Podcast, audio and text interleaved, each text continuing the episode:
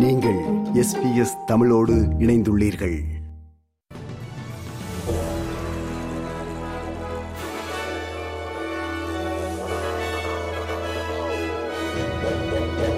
நேர்களுக்கு வணக்கம். இன்று ஜனவரி மாதம் பதினாறாம் தேதி செவ்வாய்க்கிழமை எஸ்பிஎஸ் தமிழ் ஒலிபரப்பு வழங்கும் செய்திகள். வாசிப்பவர் குலசேகரம் சஞ்சயன். வெளியுறவு அமைச்சர் பெனிவோங் ஜார்டனில் தரையிறங்கினார். போர் நிறுத்த பேச்சுவார்த்தைகளுக்கு உதவி அமைப்புகள் தொடர்ந்து அழுத்தம் கொடுக்கின்ற பின்னணியில் மத்திய கிழக்கில் பயணம் மேற்கொண்டுள்ள அவர் முதலில் ஜார்டனிற்கு சென்றார். அதைத் தொடர்ந்து செனட்டவோங் ஐக்கிய அரபு அமீரகம் மற்றும் இஸ்ரேலின் வெஸ்ட் பேங்க் பகுதியில் அந்த பிராந்திய வெளியுறவு அமைச்சர்களை சந்திப்பார். போர் நிறுத்தம் மேற்கொள்ளப்படுவதற்கான வழிகளில் செனட்டர் அதிக கவனம் செலுத்த வேண்டும் என்று அம்னெஸ்டி இன்டர்நேஷனல் என்ற சர்வதேச மன்னிப்பு சபை கூறுகிறது.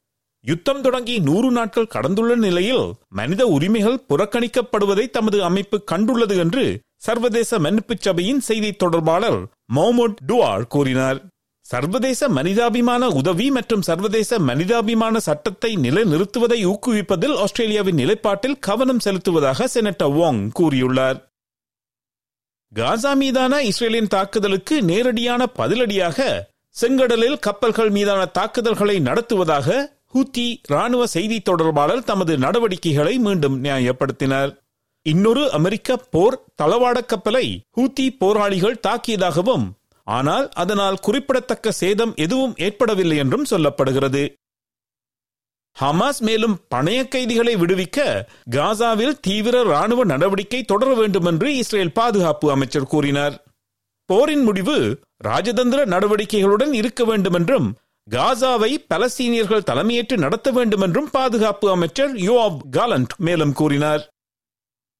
சூப்பர் மார்க்கெட் பல்பொருள் அங்காடி விலைகள் குறித்து அரசு சுயாதீன விசாரணையை நடத்த உள்ள பின்னணியில் நாட்டில் மளிகை சந்தை போட்டி அடிப்படையில் தான் இயங்குகிறது என்று ரிச்சீஸ் ஐஜிஐயின் தலைமை நிர்வாக அதிகாரி கூறினார்.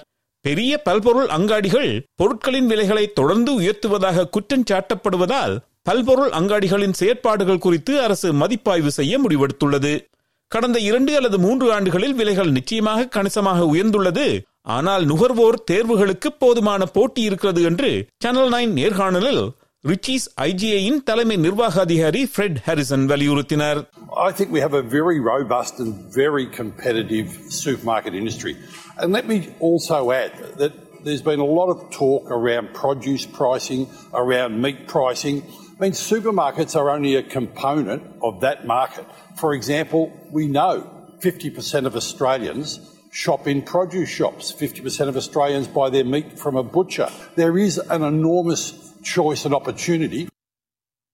Queensland மாநிலத்தின் மத்திய பகுதியில் உள்ள நிலக்கரி சுரங்கம் ஒன்றில் தொழிலாளி ஒருவர் உயிரிழந்துள்ளார் டைசாட்டில் உள்ள பிஹெச்பி மிட்சுபிஷி அலையன்ஸின் சராஜி நிலக்கரி சுரங்கத்தில் வாகனத்துடன் சம்பந்தப்பட்ட ஒரு சம்பவத்தில் மேலும் ஒரு தொழிலாளி படுகாயமடைந்ததாக ஏபிசி தெரிவித்துள்ளது. நியூசிலாந்து நாட்டில் தேர்தலில் வாக்களிக்கும் வயதை பதினாறாக குறைப்பதற்கான ஒரு சுயாதீன மறு ஆய்வு தேவை என்ற வாதத்தை அந்நாட்டு நாடாளுமன்றம் நிராகரித்துள்ளது. ஆனால் நாடாளுமன்ற தேர்தல்கள் நடைபெறும் இடைவெளி கூட்டப்படலாம்.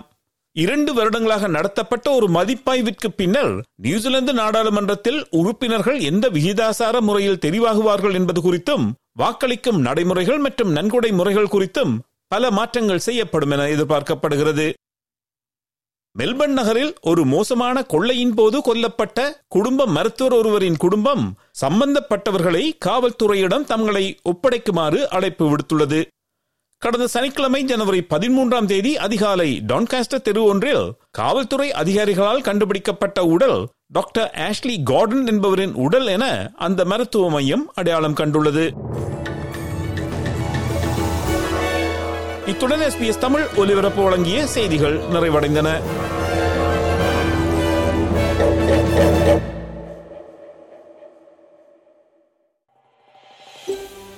இது போன்ற மேலும் பல நிகழ்ச்சிகளை கேட்க வேண்டுமா? Apple podcast Google podcast Spotify என்று பாட்காஸ்ட் கிடைக்கும் பல வழிகளில் நீங்கள் நிகழ்ச்சிகளை கேட்கலாம்.